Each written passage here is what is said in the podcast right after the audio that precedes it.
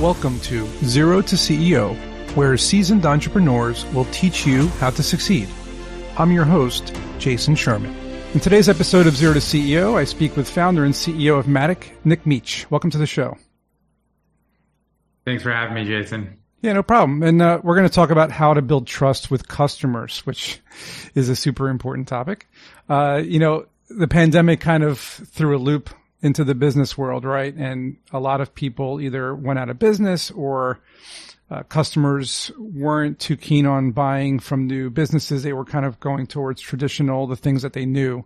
What yep. kind of um, things did you see happen during the pandemic that kind of shifted consumer perception of companies?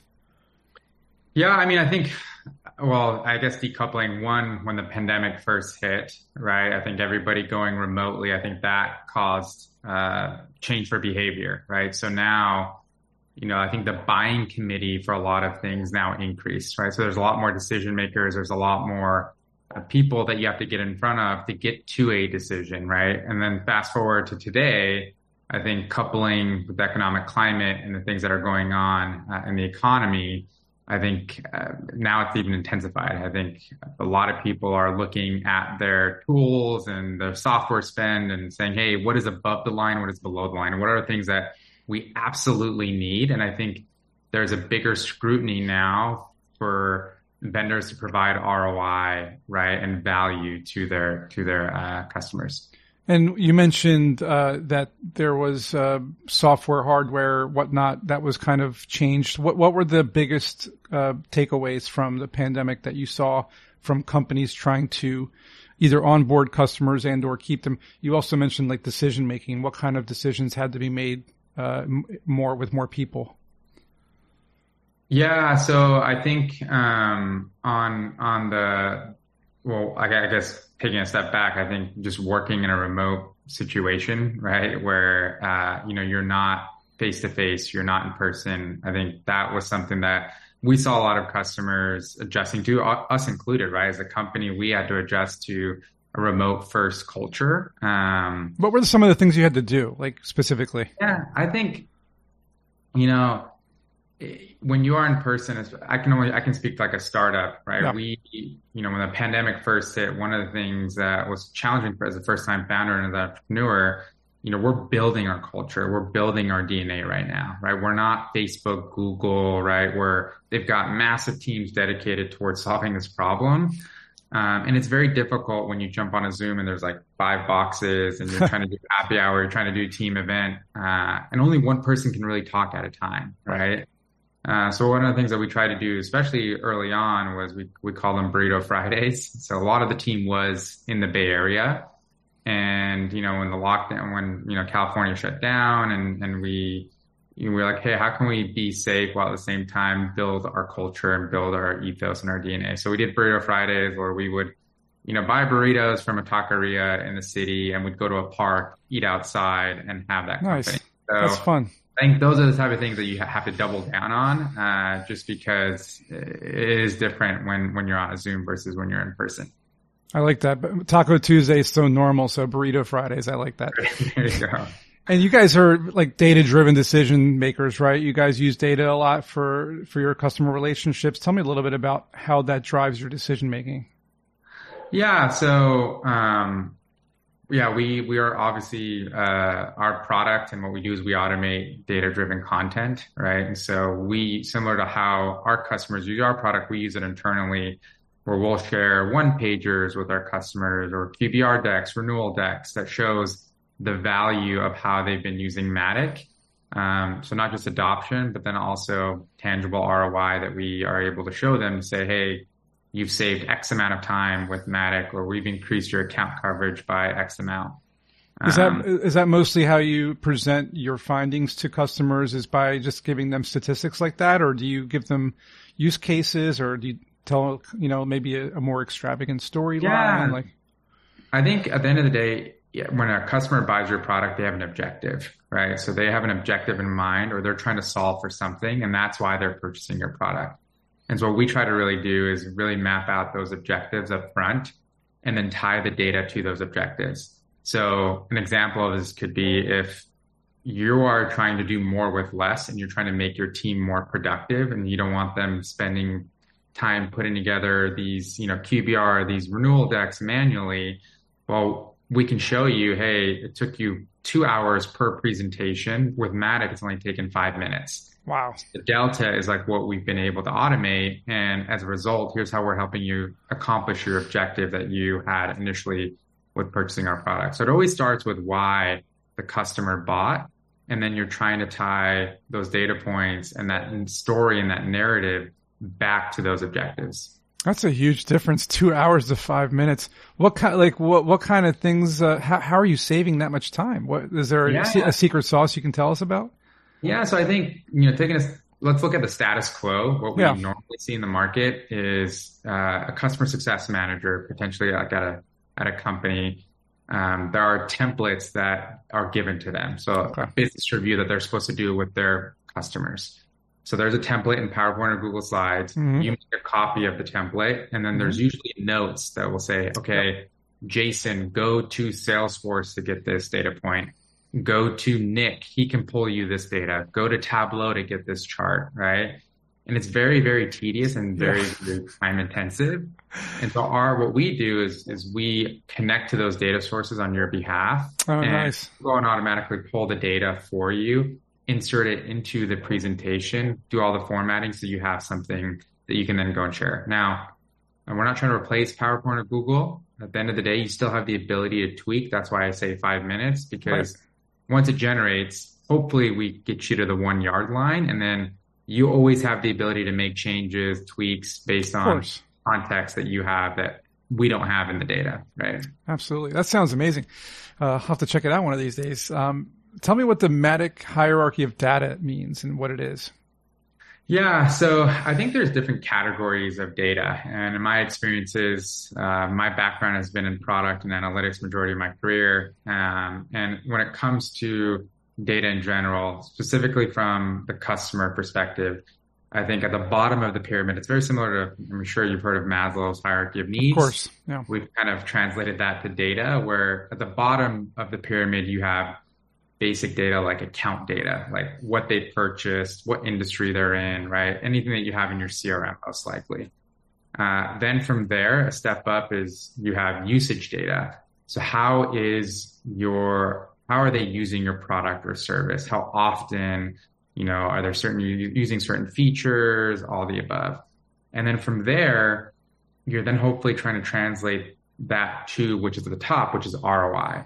Mm-hmm how does that how does that usage data then translate back to ROI that showcases how you've helped them going back to what I said earlier accomplish their objectives or accomplish the goals of why they purchased your product or service. So that's kind of the way that we look at the hierarchy of data is you've got the account level data that's kind of you know stuff that you collect in the pre-sales motion like the objectives industry they're in why they bought their use case then you have usage data again, how they're using your product or service. And then last but not least, the pinnacle, which is how do we show ROI and value? How do we translate that usage data to ROI and value?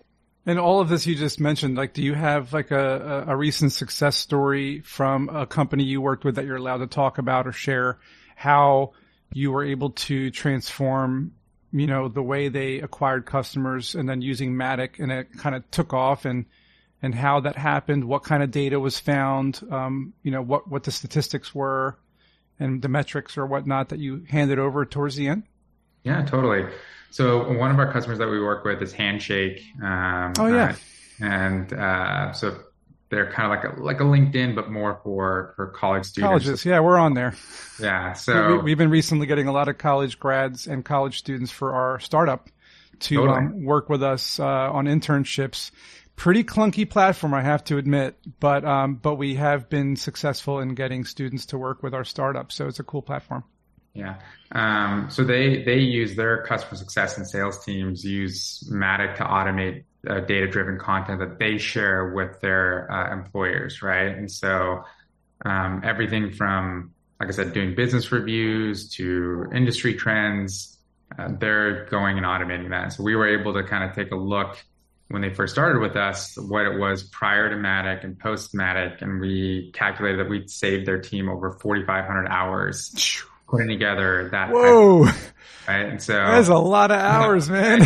you know, they work with a lot of, yeah, they work with a lot of employers. And so, um, when you've got a massive team like they do, um, you know, if you've got 100 accounts in your CSM and you're having to go and put together those business reviews, those renewal decks, all that stuff, and now we're automating it, um, it definitely gives them a lot of time back to do more strategic work, right, than the tedious plugging and pulling data into a presentation.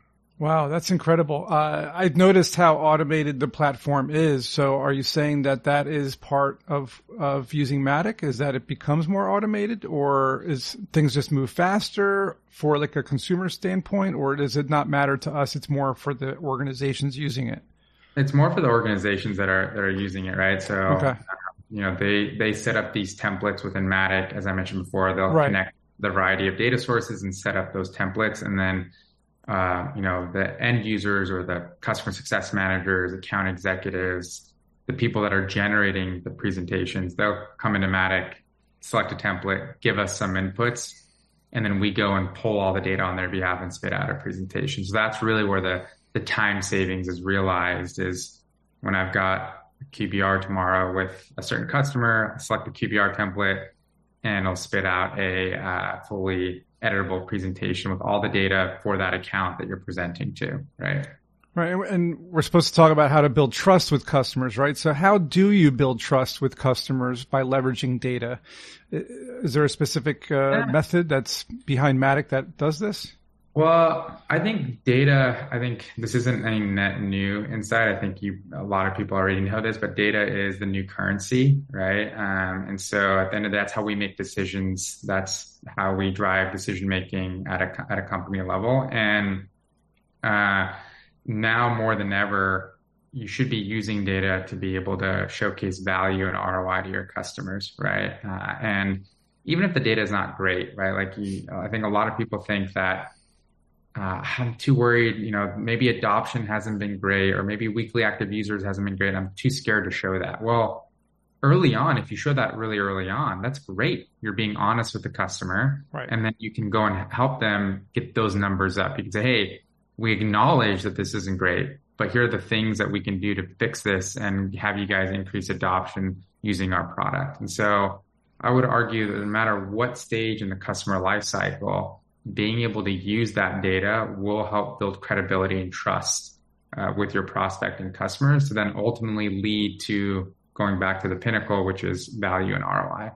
That's a good point too, because a lot of times when you look at data, it's not always pretty, right? You start yeah. to, you might find the kinks that you need to work out. And so the data helps you get past those challenges. So let's, let's just discuss quickly the, the challenges and pitfalls that might come with data and, yeah. and, and how you overcome those. Totally.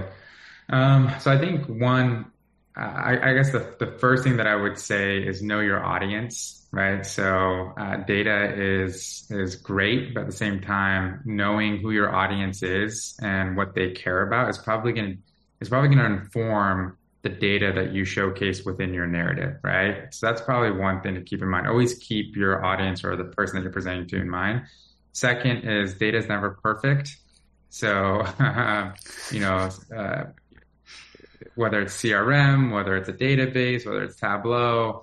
So definitely be proactive in making sure that you are focusing on data accuracy, right? And that you're focusing on data reliability.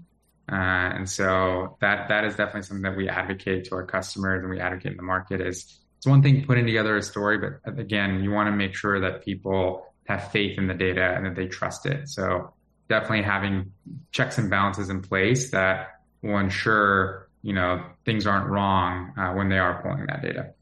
And what's uh, like maybe one mistake that uh, people do when it comes to data that they could be doing much better, or if Matik Matik might solve that issue that keeps popping up over and over again? Yeah, I would say you want you don't want to you don't want to work in silos, right? So going back to just data driven narratives in general, um, I may come up with something that I think is fantastic. I may come up with a visualization that I think is so cool, right? But I'm a data nerd. so what I think is awesome and amazing might not be something that the masses will comprehend or understand. Right. So going back to always incorporating feedback along every single stage, like that is huge. So come up with an outline, get feedback, make some changes, get feedback again.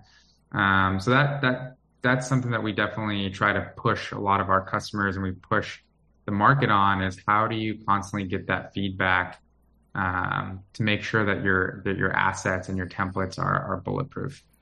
That's the old entrepreneurship adage, uh, data, feedback, iterate, data, feedback, exactly. iterate.